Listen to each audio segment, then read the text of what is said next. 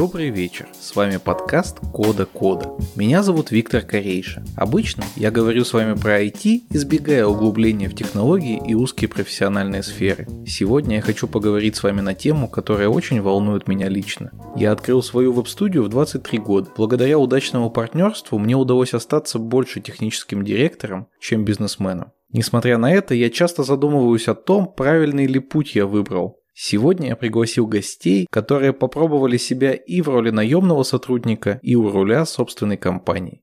Я спрашивал их о профессиональном пути и о бизнесе. Мои гости никогда прежде не были знакомы, и я не давал им послушать записи друг друга. Но, несмотря на это, их мысли оказались удивительно похожи и удивительно близки мне.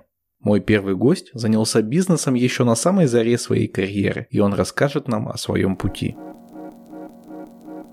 Всем привет!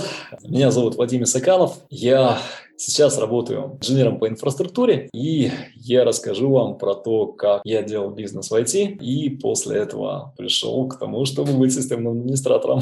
Я закончил универ в 2009 после этого начал искать какую-то работу в веб. У меня образование инженер связи, но к тому времени решил инженером связи не быть. И пошел работать маркетологом на завод. Параллельно этому я делал э, веб-хостинг. У нас была группа друзей, и у нас был а, такой кодерский сайт, где выкладывали всякие штуки по программированию. А сайт нужно было где-то размещать, давал сервер, место-то еще освобождается, и такой друзьям предложил, «А давайте еще кто-нибудь что-то разместит. Так, немного разделим расходы. Через, может быть, полгода появился клиент, который захотел платить деньги. Это был клиент там не из нашей программистской тусовочки, а просто клиентский клиент. А, разместились, начали постепенно разбираться. Это не было поиском клиентов, ну, Просто их стало чуть больше, там, 2-3, например. Но если вернуться в те годы, в принципе, в России реальных больших известных хостеров было, может быть, штук 10. Многие из них успели себя дискредитировать, поэтому люди были готовы что-то новое попробовать, и вообще рынок очень активно рос. Спустя какое-то время, когда таких клиентов стало становиться чуть-чуть побольше, мне стало понятно, что работать на обычной постоянной работе, ну, мне вроде бы не так интересно, интересно вот весь мир стартапов погружаться, ну, все у меня кажется, нормально идет, можно увольняться и заниматься этим на 100%. Но на самом деле еще приходило понимание, что если у тебя есть желание сделать дело серьезно, а, и у тебя время в сутках ограниченное. Ты не можешь эффективно работать больше, чем 10-12 часов, даже если все из себя выжимаешь. И шел с работы, ну, даже зарабатывал. Сейчас помню, тогда, по-моему, на основной работе мне платили порядка тысячи долларов, а в рублях, наверное, было 1020-25 плюс премии, ну, там что-то ближе к 30 получалось. В своем обхостинге получалось, ну, примерно так же. Я думал, ну, сейчас получится больше. я же смогу полностью все развивать. С технической стороны я понимал, что а, все сам идеально не сделаю. Ну, будет такая же фигня, как у больших хостеров, про которых все слышали, о которых бежали. Поэтому нашел человека из Иркутска, его звали Олег Поздняков, и это тоже довольно известный в сфере администрирования а, теперь человек, а, создатель компании System Integra. Ну, то есть он обвинил, обвинил, обвинил так на фрилансе клиентов небольших и постепенно сделал компанию. Если смотреть вообще на компании по администрированию, ну, это одна из нескольких заметных компаний по такому частному администрированию сервера, куда может прийти какая-нибудь небольшая компания. Ну вот к такому я пришел, но это было тогда просто отдельный фрилансер. Делал сервер, Наверное, тогда мы сразу хестнули Жустера и начал размещать клиентов. Сначала это был просто виртуальный хостинг. Изначально оплату просто принял как частное лицо. По-моему, тогда интернет-деньги были в ходу, типа WebMoney. И клиенты так и платили. Через полгода примерно зарегистрировал э, ИП, ну, зарегистрировался как индивидуальный предприниматель, а для того, чтобы принимать оплату от э, коммерческих клиентов, которые хотели платить именно на расчетный счет. Что-то получалось, но в начале года, ну, в принципе, в январе обычно активность падает, ну, продаж становится меньше, кто-то что-то там не продлил, какие-то услуги не пошли, и у меня доходы начали схлапываться. Я так постепенно начал думать, а может быть, какую-нибудь подработку бизнеса найти, которая не обязательно меня будет отнимать там 6-8 часов 5 дней в неделю. И нашел компанию, которая занималась монтажом всяких систем видеонаблюдения, интернета и так далее. Начал у них периодически всякие работы делать. Ну, там поначалу в основном монтажная, потом что-то инженерное. Получалось примерно половину времени я у них работал, половину с э, э ВАИМ занимался. Получался такой отличный 12-часовой рабочий день. Но после этого произошла следующая ситуация. У меня был один бизнес, теперь их стало два. Потому что э, в компании, которая занималась монтажом, меня немножко кинули на деньги. Ну, ничего страшного бывает. А, но и к тому же она постепенно начала закрываться, но там тоже был один основной человек, владелец, который просто переехал в другой город, вместо клиентов уже перестал, по сути, вести. Не доплатил денег не только мне, а еще была монтажная бригада, с которой мы работали. И мы просто попилили то, что осталось от фирмы, разобрали некоторых клиентов. С тех пор я начал заниматься еще монтажом всяких слаботочных систем. Это видеонаблюдение, что-то по охранной сигнализации, подключение интернета. К тому времени хостинг тоже начал постепенно так расти, а, и снова приносить доход. Особенность хостинга в том, что доходы могут быть непостоянными. Есть э, сезонные доходы. Кроме этого, бывают всякие неожиданности. Несмотря на то, что мы жили на арендованных э, мощностях, мы периодически серьезно вкладывались. То есть, скажем, нужно арендовать сразу еще несколько серверов. Пока эти серверы там готовятся, настраиваются, пока они клиентами до конца не заполнены, они условно в минусе. Периодически это бывает нужно, особенно если ты мелкий, у тебя нет такого, что можно наращивать там по 2% мощности. Нет, там у тебя было 5 серверов, нужно сразу 8. То есть вот вкладываться периодически нужно. Например, у меня был момент, когда нас начали додосить. Достаточно долгое время было так, что э, мы никому не нужны, про нас никто не знает, а потом, видимо, кто-то узнал и начал додосить. Причем не разу так и не два дня подряд, а это продолжалось, ну, может быть, там несколько недель. И в тот момент мы решили, ну, пора сделать какую-то серьезную защиту. У меня тогда была сумма накоплена 1200 рублей, я хотел машину купить. Ну все, все сразу туда потратил, просто за месяц. К тому времени у меня, в принципе, знаний про бизнес, про финансы становилось побольше. И, например, я посчитал, а какое количество денег, в принципе, есть на рынке. Ну, например, там, видеонаблюдение в Челябинске. И у меня получилось максимум 64 миллиона рублей. Но вот какие, каковы шансы хотя бы 50% рынка занять? Тут уже есть серьезные игроки, которые здесь давно сидят. Видеонаблюдение максимум оно заработает несколько миллионов, ну, хорошо, если 10 миллионов рублей в своем регионе. В другие регионы там достаточно сложно выходить. Смотрим дальше. А что у нас по хостингу? Я сам, как специалист технически, был не настолько крутым, чтобы делать крутейшие в мире вещи. И к тому времени хостинг становился такой штукой, что хостеров стало много, конкуренция сильно вырастает. Хостинг превратился в индустрию, где нужно было уменьшать расходы, дешево продавать услуги. Даже если ты выбрал свою нишу, при таком большом количестве конкурентов будут еще другие, которые используют такую же модель. Причем их не одна компания будет, а много. Вот. Единственный путь – это продолжать снижать цены и находить способ снижать издержки. И мне, на самом деле, такой бизнес э, стал неинтересен. В итоге, хостинг я продал своим партнерам вот той самой аутсорсинговой компании. Ну и, надеюсь, это было хорошо, потому что у клиентов э, продолжила работать та же система, с которой я их оставил. Из э, бизнеса по видеонаблюдению я также вышел, а, и после этого начал думать, а куда же пойти в найм. А я решил, что хочу стать одним из крутейших инженеров по инфраструктуре в мире. А работая в найме, прокачиваться, ну, на самом деле, техническом плане гораздо проще, чем когда ты работаешь на себя. Сейчас я инженер по инфраструктуре в компании EPAM Systems. Занимаюсь я автоматизацией инфраструктуры, внедрением девелопс-процессов, построением различных там CI-CD. Ну, сам заодно тоже стараюсь, например, разобраться. Вот у нас больше всего Java приложений. Что-то про Java постепенно узнаю. С точки зрения предпринимателя, это путь вниз. Сейчас бизнеса никакого нет. Для меня еще, еще большое значение имеет фокус. Когда на первую работу пришел, там сразу были такие крутые штуки. Блин, вот к этому я стремился, когда занимался хостингом. Вот с такими клиентами работать. И вот в эту работу просто погрузился. Я, конечно, в хостинге много делал сам, но там архитектура основная была на мне. Но, тем не менее, это не ежедневная работа с системным администратором. То есть погружение требовалось полное. Мне кажется, почти все зависит от того, что человека мотивирует. Кого-то мотивирует а, возможность заработать деньги. Если это так, то в IT, в принципе, сейчас хорошо платят. И ты сможешь с не очень большими рисками заработать деньги да, с гораздо меньшими рисками, чем в бизнесе. То есть в бизнесе есть большой шанс на черта не заработать. Еще про мотивацию, говоря там, менять мир. В бизнесе, наверное, возможности для такой реализации будет больше. Хотя зависит от того, какой бизнес тебе интересен. Третье. Это про то, а, какие люди тебя мотивируют. Я читал много биографий различных предпринимателей. Можно смотреть, что говорят эти ребята, потому что ну, они же тоже не глупые чего-то добились, они просто просто так. Классно иметь примеры из какого-то ближнего круга, но вот вы можете записаться в какой-то клуб предпринимателей в вашем регионе и периодически туда ходить. Пока в IT достаточно большой спрос на кадры, вернуться вы сюда сможете. Но я порекомендовал бы еще одну важную вещь. Если уходите в бизнес, сначала хорошо подготовьтесь, ну, например, научитесь считать финансы. Все деньги, которые вы отложите, вы их потратите у вас много энергии, если вы самый активный человек, то попрет. Если нет, то в бизнесе будет очень сложно. В этой истории я хочу обратить ваше внимание на то, как поменялся подход. Если в бизнес Вадим попал резко, стихийно, то выходил из него осознанно. Так оно чаще всего и происходит. И такой осознанности многим не хватает. Не хватает понимания, что они делают и зачем, куда они идут. Второй мой гость строил свой карьерный путь более продуманно. Хотя в какой-то момент амбиции привели его не только к айтишному бизнесу. Так получилось, что он владеет еще и заводом строительных смесей. И многие вещи, с которыми он столкнулся, удивили его. О своих ожиданиях он расскажет сам.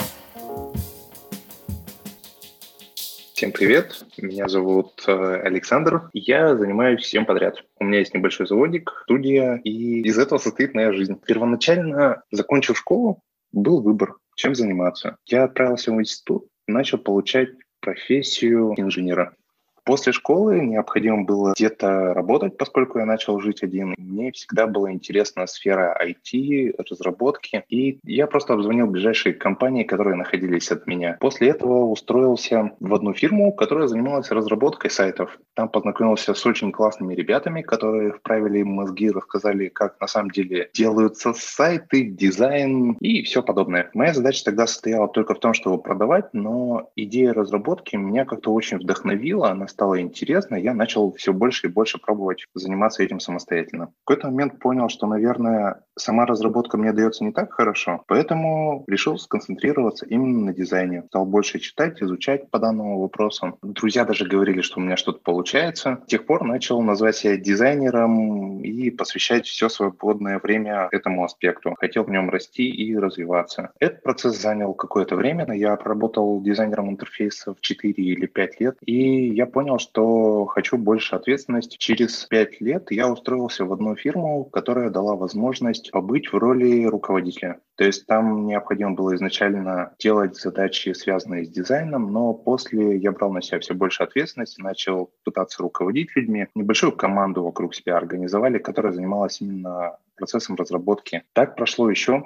года два, наверное. В какой-то момент я решил, что мне недостаточно того, что происходит в той компании, где я работал. Мне захотелось еще какие-то более амбициозные вещи делать. Я понял, что надо развиваться, и у меня было представление примерно, как это делать. Именно в тот период я решил, что надо увольняться с той работы и пробовать самостоятельно. Получается, на тот момент у меня был навык уже и общения с людьми, навык продаж, который изначально был еще со школы. Я разбирался в дизайне, решил прокачивать собственные скиллы и собирать команду вокруг себя и пробовать организовать студию. Таким макаром у меня появилась небольшая студия разработки имени себя. За время своей работы я регулярно откладывал какие-то накопления, поскольку когда ты работаешь сам на себя, необходимо иметь подушку. Без этого абсолютно никак, потому что произойти может все, что угодно. Необходимо оплачивать текущие расходы там на тот же офис, технику, что-то может выйти из строя. Таким образом, у меня скопилась некая денежная подушка. Поскольку образование в институте я получал строительное и в какой-то степени в этом разбираюсь. Я все это время помогал отцу, у которого была своя строительная компания. Так получилось однажды, что он мне позвонил с предложением и сказал, Сань, слушай, а давай купим заводик. Обозначил сумму, которую надо, и обсудив все плюсы и минусы данного мероприятия, решили, что да,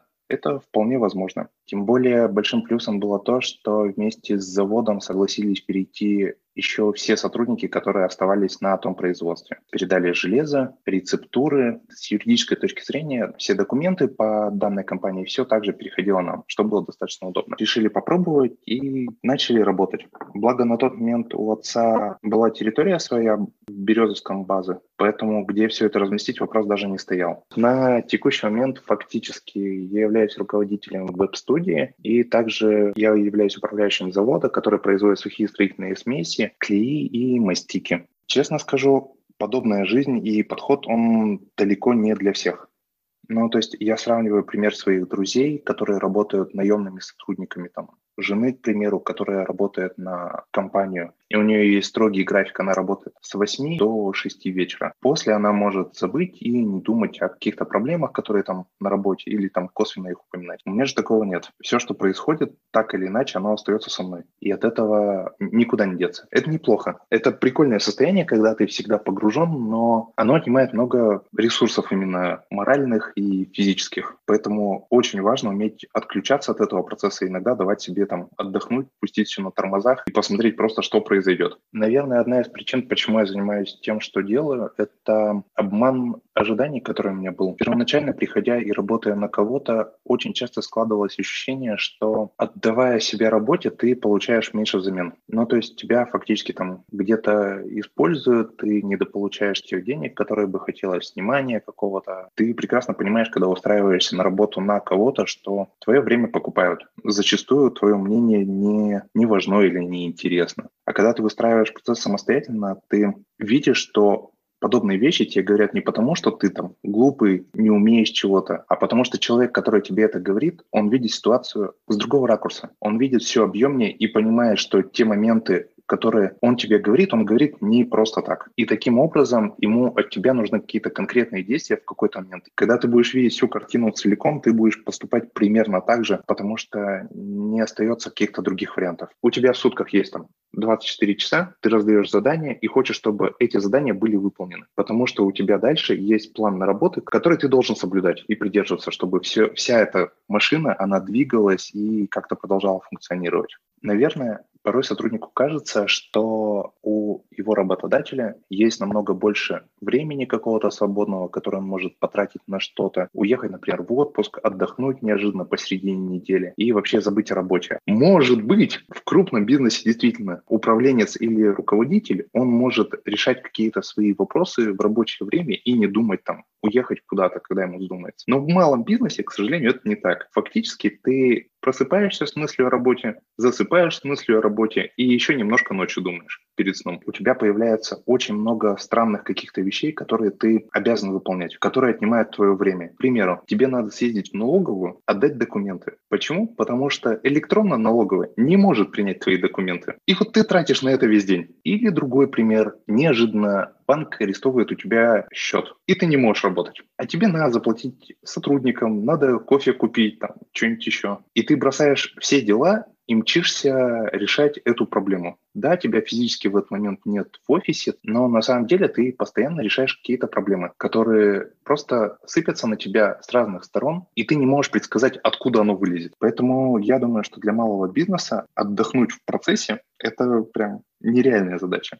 Подводя итог всему этому рассказу, можно сказать, что ты устаешь морально от процесса, поскольку ты регулярно принимаешь решения, в которых ты можешь ничего не понимать, ты в них не разбираешься, и ты постоянно оказываешься в какой-то новой, неизвестной для себя области. Когда ты, будучи наемным сотрудником, понимаешь, что изо дня в день ты выполняешь примерно одни и те же функции, ты понимаешь, какой объем задач у тебя будет сегодня. А когда ты являешься владельцем бизнеса, у тебя есть вещи, которых ты не ожидаешь. К примеру, сломалось видеонаблюдение, уволились сотрудники, пришла проверка из налоговой, материал ты выпустил некачественный, тебе отказались платить. И все это абсолютно разные вещи из разных сфер жизни, с которыми ты вполне возможно столкнулся первый и последний раз. И никогда вот больше вот такого у тебя не будет. Поэтому у тебя нет четкого алгоритма того, как поступать, что делать, и ты постоянно ищешь ответы на свои вопросы. Тебе надо очень много общаться, что-то узнавать, читать. Периодически мне в голову поступают мысли о том, что, блин, а может, ну все это нафиг, как бы распродать и начать работать именно наемным сотрудником. Тем более я знаю, что ребята даже с квалификацией, которая ниже моей, они получают вполне неплохие деньги.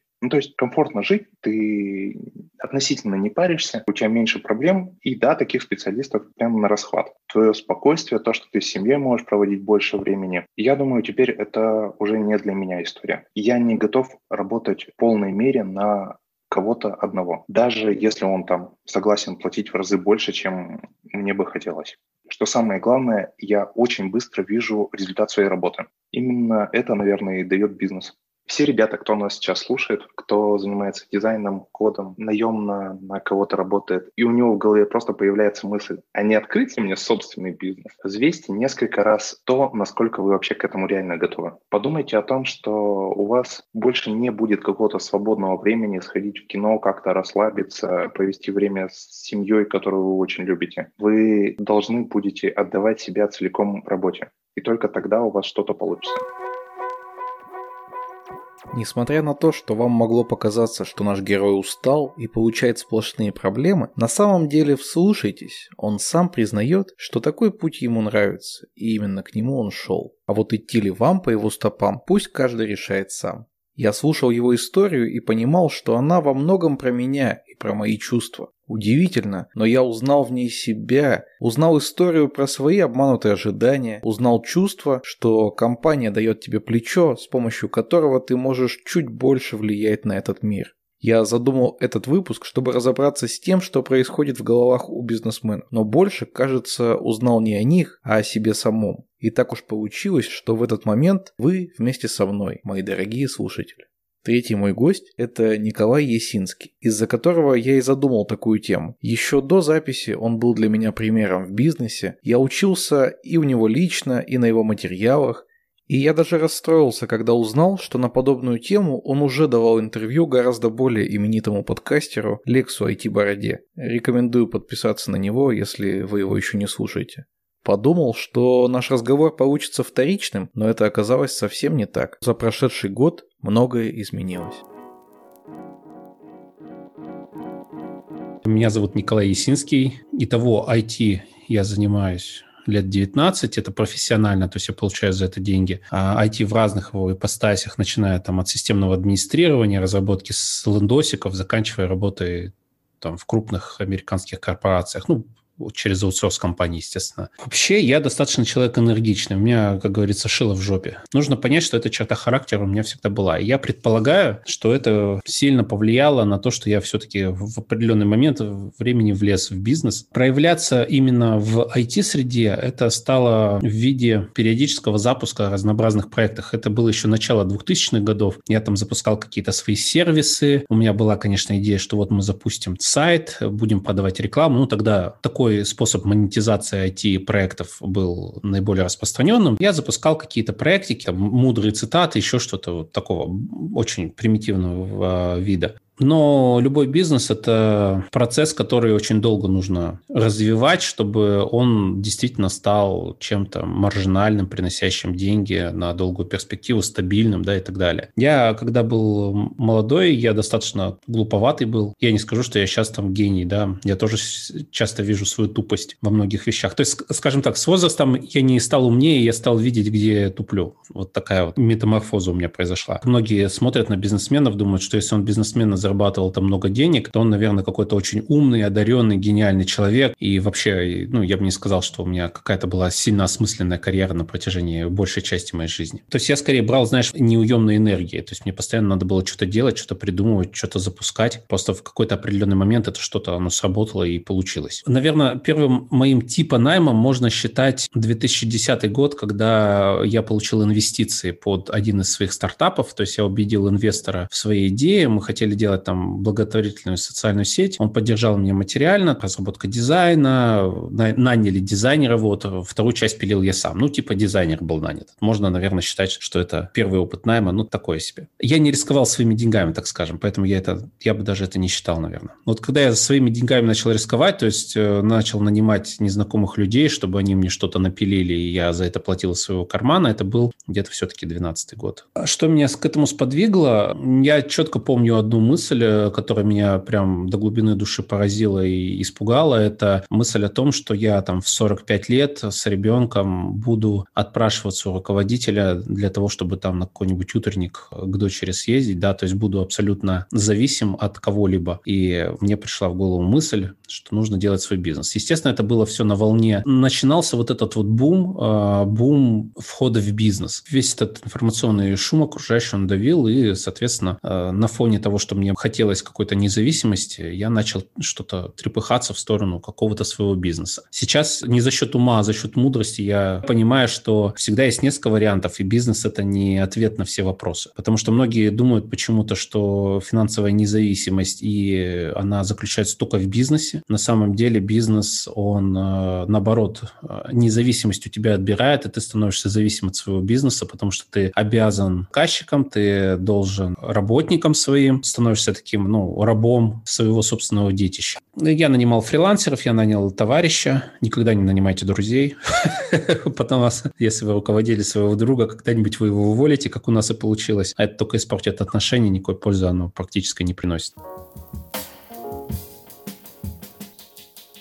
Кто-то говорит, что вот да, бизнес – это свобода, свобода выбора, свобода времени, это независимо ни от кого финансово. А, и на своем бизнесе я хочу сказать, что да, с одной стороны, ты обретаешь э, определенную независимость, ну как, Опять, знаешь, вот независимость, да, это когда ты ни от кого не зависишь, да, вот по сути, если разбирать дословно значение этого слова независимость, ты не должен ни от чего зависеть. Поэтому, ну, наверное, это вообще недостижимое понятие в современном мире. Ты все равно от кого-то будешь зависеть, так или иначе. А поэтому, ну, давай так скажем, то, что люди в независимость обычно вкладывают в это слово, то есть они думают, что они смогут свободно распоряжаться каким-то ресурсом, ну, например, деньгами или временем. У них будет много денег. Вот я сделаю бизнес, у меня будет много денег денег. Если этот тезис рассматривать, то, ну, а может быть и не быть. Может быть, ты влезешь в кредиты, в долги. Я общался с некоторыми с виду успешными своими коллегами, даже из IT-бизнеса, у которых крупные компании российские, да, там в каких-то топовых местах. И вот ты смотришь, у него там штат, у него может штат там быть там десятки человек, да, они делают проекты для крупнейших российских корпораций. Ты смотришь на них и думаешь, ну, как бы вот с виду успешный бизнес. Наверное, у этого человека дофига денег, да, у него много сотрудников, крутые заказчики. Ты у него спрашиваешь и говоришь, слушай, я вот тут в операционке, да, у меня там кредитная линия открылась, еще что-то. А у тебя как? И он мне говорит, говорит, слушай, говорит, мы этот год закрыли с э, долгом в 5 миллионов. И ты понимаешь, что как бы вот эта красивая картинка, которую ты сам себе в голове сформировал, она далека от правды. То есть там нету, допустим, больших денег. Там есть минус большие деньги. Там какие-то кредитные линии, опять же, еще что-то. Когда ты видишь вот эту вот внешнюю составляющую, что да, человек живет, у него там дом, крутая машина, там еще что-то, да, но у него там долгов на миллионы рублей. Соответственно, тезис по то, что там дофига денег, не всегда верен. Опять же, бизнес, он же, это хаотичное движение частиц. У тебя есть несколько составляющих. У тебя есть сотрудники, у тебя есть заказчики, у тебя есть какие-то процессы, которые там идут. У тебя все эти три компонента могут быть нарушены в любой момент по разнообразным ситуациям. То есть ты считаешь, что ты можешь контролировать, но все, что ты можешь, это снизить риски. Ну, например, у тебя есть один заказчик. Он в любой момент может уйти. Ну, я самый такой банальный пример. Допустим, два заказчика. Вероятность того, что они оба одновременно уйдут, она меньше, но все равно она остается. Есть есть такое слово диверсификация. Ты начинаешь диверсифицировать свои риски, ты увеличиваешь количество заказчиков, которые у тебя есть. Но за счет этого ты увеличиваешь количество процессов, которые тебе нужно вести одновременно. А для того, чтобы все эти процессы вести, ну ты же не резиновый, да, тебе нужно нанимать больше людей. Объем вот этого хаоса ты только увеличиваешь, потому что люди могут заболеть, предать, обмануть, уйти в любой момент, умереть. У меня последний сотрудник умер, понимаешь? Вот прям буквально умер. И, и вот это просто иллюстрация того, что, ну, когда у тебя бизнес, у тебя может произойти все, что угодно. Мне просто звонят в пятницу вечером и говорят, вот человек умер, все. Что делать с бумагами, что делать с заказчиком, что делать с проектом? Это уже твой головняк, и давай сиди и там в пятницу вечером, в 10 часов вечера сиди и думай, что ты будешь с этим делать. Вот это вот время руководителя. Если здесь свобода выбора, ну, по-моему, нет. Вот опыт да, опыт, о котором часто все говорят, пресловутый опыт, это все-таки достаточно хреновый аргумент э, в плане плюсов. Вот если ты идешь в бизнес, делаешь этот бизнес, он у тебя не получается, и ты выходишь с убытками, и ты такой, ну, я опыт хотя бы получил. Но ты же туда шел не за опытом, ты зашел конкретно за деньгами, за свободой и так далее. То есть, если ты пошел в бизнес за деньгами и денег не получил, у тебя не получилось, ты обосрался. Ты там не нашел того, что есть. Получается, что как бы я шел в бизнес, ну, как бы я шел в бизнес ради денег и свободы, в итоге, ну, как бы, да, я денег заработал, а, но свободу потерял. Ну, то есть я как бы обосрался в этом плане.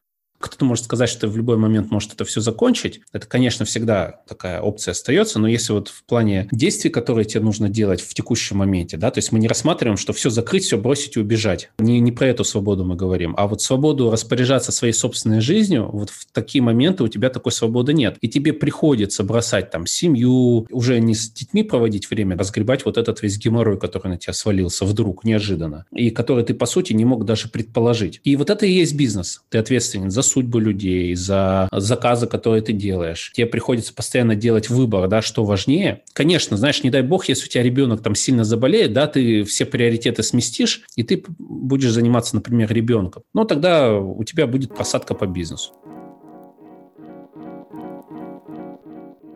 У меня был этап неудачного финансового планирования, когда в, один месяц я неожиданно узнал, что у меня на счету не плюс э, там сотни тысяч рублей, а минус 150 тысяч рублей. И мне резко нужно было откуда-то эти деньги взять. И это была абсолютно неожиданность, я был к ней не готов. Это просто потому, что я плохо распланировал бюджет. Вот у тебя нет денег, а ты должен заплатить очень много денег. И знаешь, обычного человека, который, который там, не знаю, 15 тысяч соскребает на ипотеку, со своей зарплатой в 30 тысяч. Я не знаю, что бы он делал в этой ситуации. А у предпринимателя, у которого там, ну, грубо говоря, у тебя минус там 300 в месяц, и ты такой, ну ладно, сейчас что-нибудь придумаем.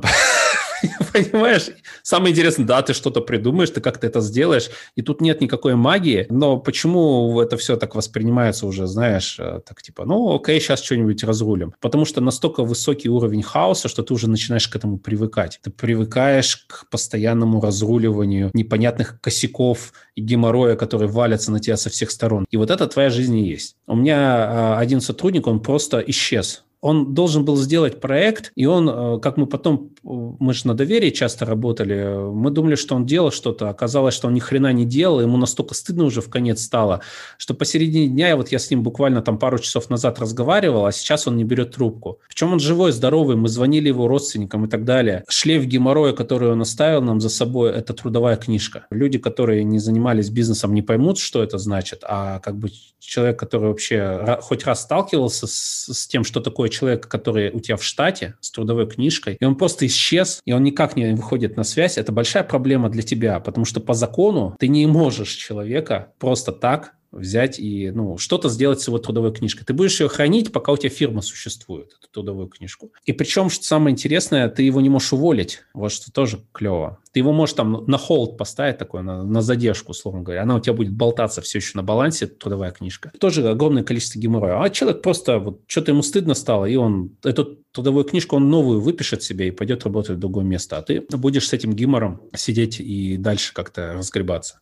свобода, где она там? Ты зависим, получается, постоянно тебе приходится этим заниматься. Ты не можешь распоряжаться своим временем, финансами тоже как-то я не вижу тут свободы в финансах. Да, у тебя есть вероятность получить больше денег. Безусловно, я с этим спорить не буду. Я хорошо заработал на бизнесе на своем. Так заработал, что я бы, работая обычным заштатным программистом с обычной какой-то заштатной зарплатой, я бы себе такого позволить не смог. Все, что я смог себе позволить, будучи бизнесменом. Но это не потому, что это закономерность, а скорее мне просто повезло. Но в какой-то там 50-й раз э, у меня так сложились обстоятельства, что вот мне фартило какой-то промежуток времени, заметь. Ну, допустим, коронавирус полностью поменял эту ситуацию.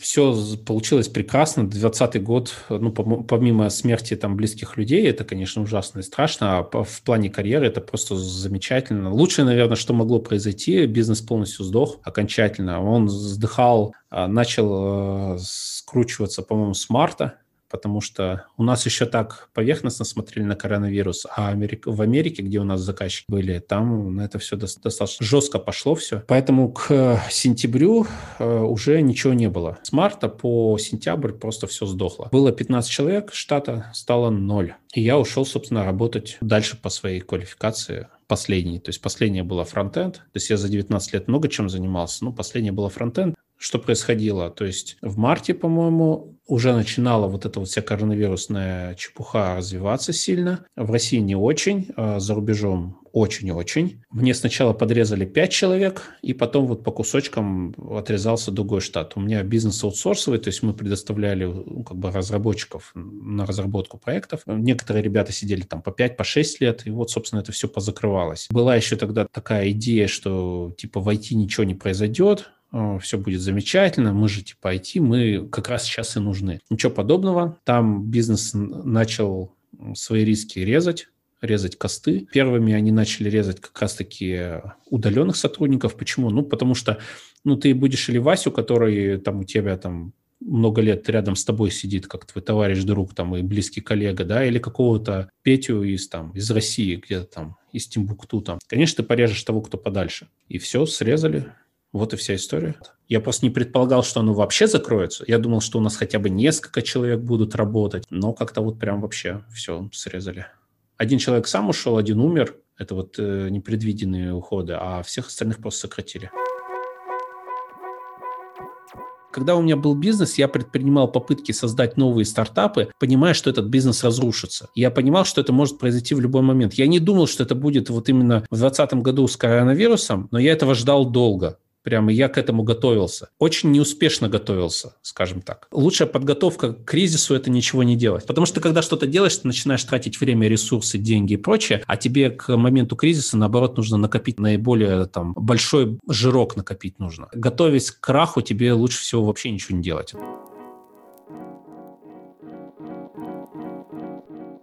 Интересный вопрос, сколько в бизнесе зависит от тебя и от твоих стараний, а сколько зависит от банальной удачи и когда эта удача может закончиться.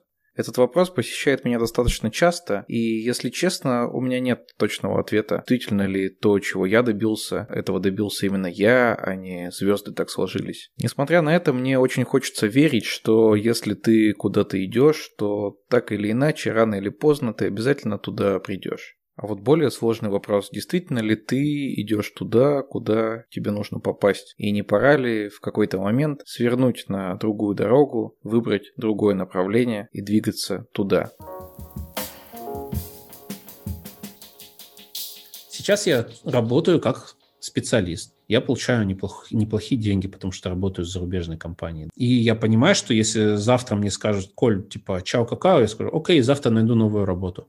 И все и у меня будет опять нормально денег. То есть я, наоборот, стал более финансово стабилен в этом плане. Потому что, ну, по моей специальности разработчики нужны постоянно, деньги хорошие и в России, и за рубежом тем более. То есть, как бы, понимаешь, я стал себя чувствовать спокойно. А тогда был страх. Я думаю, окей, я вот типа бизнесмен. Сейчас бизнес закончится. Я как бизнесмен даже вот в найм-то я куда должен идти? Определитесь с тем, для чего вы идете в бизнес. То есть, если вы идете в бизнес, как в бизнес, ради того, чтобы вот прям всю оставшуюся жизнь заниматься бизнесом, у меня к вам вообще никаких вопросов. Вставайте на этот путь, ошибайтесь, падайте, вставайте и идите дальше. Это обычный будет, такая обычная профессиональная ломка будет, когда вы будете в чем-то новом проходить вот этот период становления. То есть тут я вам ничего не скажу. Не буду ни отговаривать, ни каких-то советов давать. У вас все получится, дерзайте, все будет замечательно. Но вы должны ответить себе честно, самому себе на, на этот вопрос, зачем. И если этот ответ, я иду туда ради денег, я иду туда ради свободы, я иду туда ради популярности, я не знаю, у каждого свои какие-то, ну, часто это бабки, если честно, да.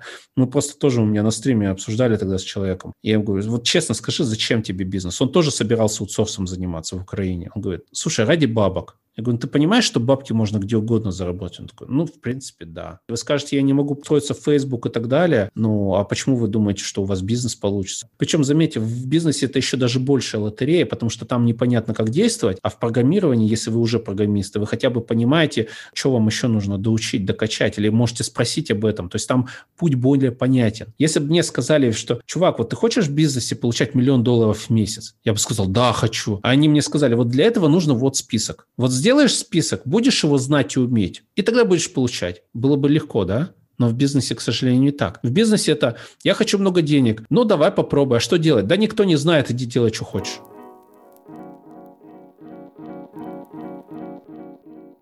Вот такая история. Я предлагаю вам, уважаемые слушатели, учесть, что все это записано сразу после пандемийного 2020 года. Что-то из этого останется актуальным всегда, а что-то рассказано по горячим следам. Я рад, что моя студия, креативная группа «Феникс», успешно пережила этот год. Желаю вам профессионального роста, развития и удачи во всех начинаниях, мои дорогие слушатели. С вами был Виктор Корейша. Спасибо, что дослушали до этого места. Не знаю, вдохновит вас этот выпуск или остудит ваш пыл, но я надеюсь, что я и мои гости смогли рассказать вам что-то новое и показать еще одну грань IT-бизнеса. Подписывайтесь на наш телеграм и инстаграм кода кода каст. Там я выложу дополнительные материалы и вы сможете обсудить выпуск. А если вам есть что рассказать или вы хотите пообщаться со мной лично, буду рад, если напишите в мой телеграм собачка корейша или на почту виктор собака ру. До новых встреч. Пока-пока.